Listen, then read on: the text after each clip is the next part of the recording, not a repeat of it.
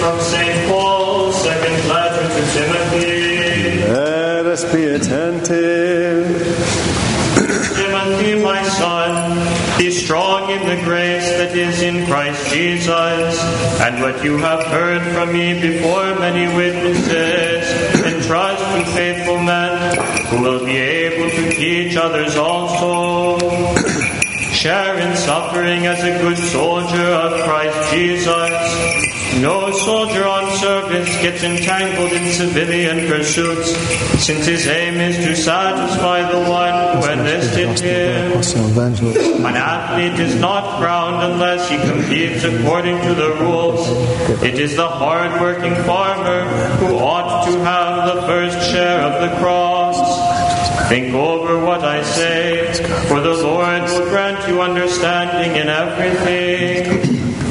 Remember Jesus Christ, risen from the dead, descended from David, as preached in my gospel, the gospel for which I am suffering and wearing fetters like a criminal, but the word of God is not fettered.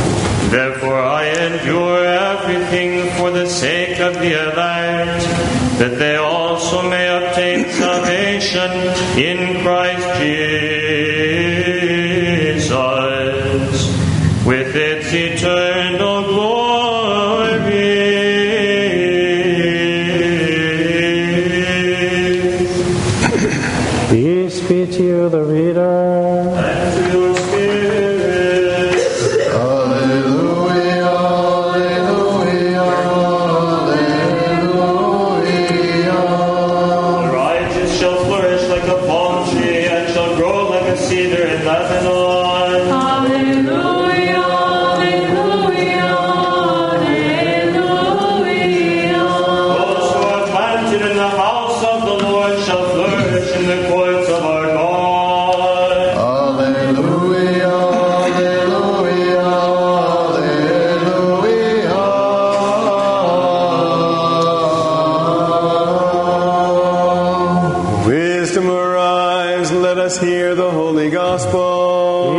be with you all. With your spirit.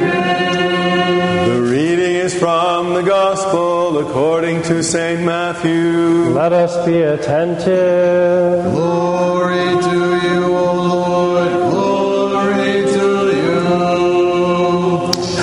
that time, Jesus went to the district of Tyre and Sidon, and behold, a Canaanite woman from that region came out and cried, Have mercy on me, O Lord, son of David, my daughter is severely possessed by a demon.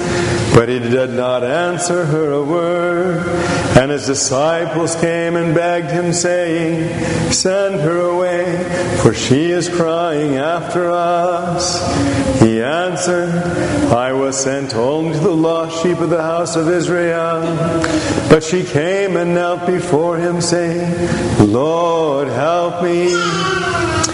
And he answered, It is not fair to take the children's bread and throw it to the dogs. She said, Yes, Lord, and even the dogs eat the crumbs that fall from their master's table. And Jesus answered her, O woman, is your faith. Be it done for you as you desire. And her daughter was healed instantly. Peace be to you who proclaims the gospel.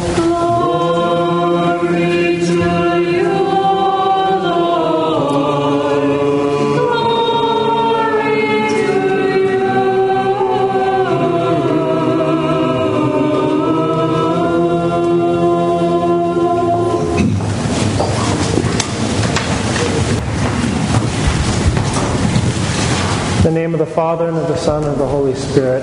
Amen. Today I want to talk about something that deeply affects all of us. For most of us, it's a regular part of our daily routine. We do this before we go to bed. We might wake up with it. Throughout the day, we might turn to it when there's free time or a free moment.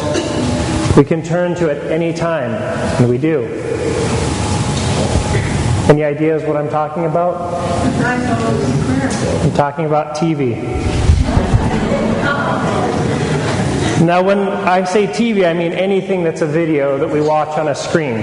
So that could be a TV, a computer, a phone, a tablet. Think back on what you've watched in the past week. What shows, what movies, what programs? Just think about it for a moment. How much of our time is spent looking at a video on a screen? How many hours each day and each week? It's fitting that I speak a little bit about TV because today we celebrate Saint Haralambos, the Hieromartyr. martyr. You can read about his amazing life in the front of the bulletin, how he endured torture when he was 113 years old. His name, Haralambos, means glowing with joy. So it's fitting that today I talk about things that glow, even though the glowing screens in our lives aren't radiating joy. Now, let me be very clear I'm not going to give a homily to tell you to abandon TV. We have this as such a central thing in our modern way of life. After all, what would we spend so many hours a day upon besides sleep, which our body requires, and paid work, which our financial stability requires? I would like to talk about instead the unspoken aspect of our lives. And I say unspoken, and that might seem strange because of how often we talk to others about TV shows, about the movies we've seen, about popular YouTube uh, videos. This is all a part of our social fabric. But remain, what remains unspoken and perhaps unknown is why. Why do we watch TV? Why are we drawn to our screens evening after evening, day after day? Maybe this isn't something I should talk about because it will make us all uncomfortable. And please understand, I'm not immune to this. I have a TV, a computer, a phone, an iPad. But if we're spending so many hours a day on this one activity, we must look at the why. So please forgive me for delving into a difficult subject, I'll do us all a favor and focus on just myself a little bit. I remember the first rated R movie that I watched. I was around 10 years old. We were staying at my mom's best friend's house, and her husband was watching me and my brothers that afternoon. And he offered that we could watch a movie. We looked through and we all picked together Terminator. And he said, Does your mom let you watch rated R movies? We sheepishly said yes, and he believed us. I also remember the feeling inside after watching it. Not just the feeling of having lied and betrayed my mom, but the feeling from having the scenes of the movie play and replay in my head over and over. We've all had that feeling. The feeling of, I shouldn't have watched that. Of being stuck with the mental images that we can't erase. And the more we try to, the more we revisit them and the more they get stuck. In the gospel today, I heard, we heard the stark line It is not right to take the children's bread and throw it to the dogs. When I recall some of the things that I've watched in my life, I think this line should be inverted. It should be It's not right to take the dog's food and feed it to the children. We are the children of God. What is the food that we are consuming? I've witnessed darkness on the TV screens. I've seen cruelty. I've seen torture, all kinds of immorality and lewdness, vicious gossip, backbiting, marital infidelity that's romanticized, rage, hatred. It's all been within the safe confines of someone else's story, a fictional character, an actor. Yet all of these are small traumas that remain with me. As humans, we're gifted by God to be highly adaptive. So, what do we do? We adapt to the small traumas of damaging scenes from movies and shows by reminding ourselves it's not real, and then convincing ourselves that therefore it's okay to watch. We want the thrill or the escape we get from watching someone else's life, so we are eager and willing to take on the harm as well. Much of the time, we don't want to believe that there is harm. We turn a blind eye so that we don't have to actually stop it and turn it off. We don't want to turn it off. Why? Why? Why do we put ourselves through all of this, putting scenes and images in our head which are only doing us harm? Why do I insist on this time and time again? Because I feel that I need it so much. The desire is so strong in us that most of us couldn't fathom having a month or even a week without TV, without any videos of any kind. Think about it. Why do I need it so much? Why is it that I'm seeking, what is it that I'm seeking in TV? For most of us, the answer is that we want some form of escape. We've had another hard day of life with disappointments, frustrations, stresses, and pains, and we just want a little mindlessness. To have some sweetness at the end of the day, if you will. We crave our daily ritual, our decompression. We think, at least I don't have to deal with the weariness, the anguish, the depression, whatever it may be. And this same craving is true not only for watching movies or TVs, with or without inappropriate content, but this is also for our rituals of watching CNN and other news channels, and ESPN and other sports games. In all of these, we seek to forget our struggles and focus on something else. We are wandering and thirsty, as the psalmist says, in a barren, untrodden, and unwatered land. We crave a way to forget our life for a moment or a few hours. But when it's all over, our life is still there. And all of the mess and emotion and frustration, we're looking for the wrong solution. We experience sadness, discontentment, loneliness, and we want them to disappear, to forget about them. And we hope they go away. In fact, we can only make them diminish by seeking their opposites joy for sadness, peace for discontent, love for loneliness. But we pursue the wrong solution.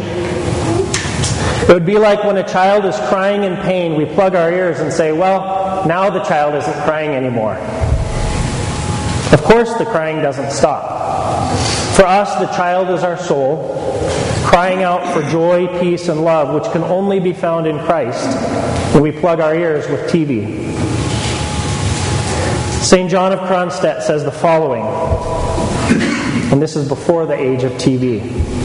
Sometimes people become terribly despondent and faint hearted and drive away their anguish with entertainment. But such means afterwards increases still more the anguish and weariness of their hearts. If they turn to God, then the burden is removed from their heart, and they clearly see that previously the heaviest burden was lying on their heart, though frequently they didn't feel it.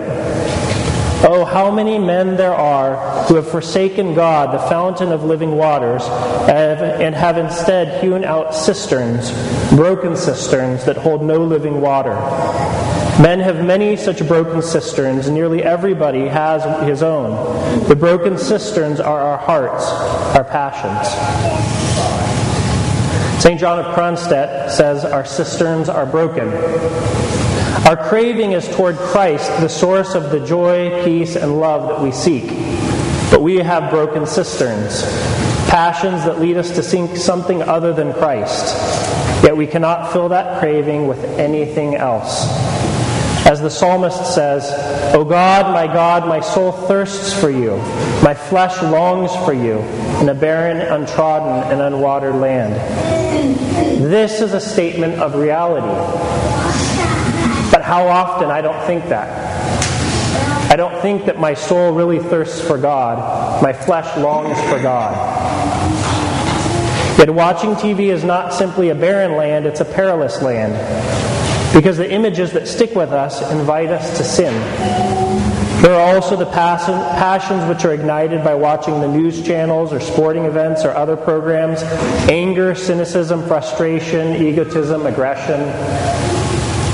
I remember living in Boston in 2003 and 2004. Now, for any of you who are Red Sox fans, you know those years. 2003, they played up to the seventh game in the finals against the Yankees and lost in extra innings. In the entire city, it was as though the greatest tragedy had occurred that next day, walking around. And vice versa in 2004. It was like there was a revolution, like some great, wonderful, glorious thing had happened because the Red Sox had won the World Series. Our participation in what we watch is not passive. We are attaching ourselves to it and it to us. What treasure are we storing up in our hearts? As our Lord says, a good man out of the good treasure of his heart brings forth good, and an evil man out of the evil treasure of his heart brings forth evil. For out of the abundance of the heart the mouth speaks. We are united to whatever we take part in. If it is redemptive, we will be redeemed. If it causes sin, then we will be sinful. St. Haralambos, as he was being tortured, said this to his torturers I thank you, brethren, that you have restored my spirit, which longs to pass over to a new and everlasting life. What in my life is restoring my spirit? What is destroying my spirit? It is naive to think that all of this is neutral. It directly affects our communion with Jesus and his saints and angels. I know that I have pained them by what I have watched. They don't want to be in the presence of things that are ungodly. Think of the TV that you've watched in the last week. Could you imagine all of it, with all of it, that St. John Maximovich or the Panagia was sitting and watching with you?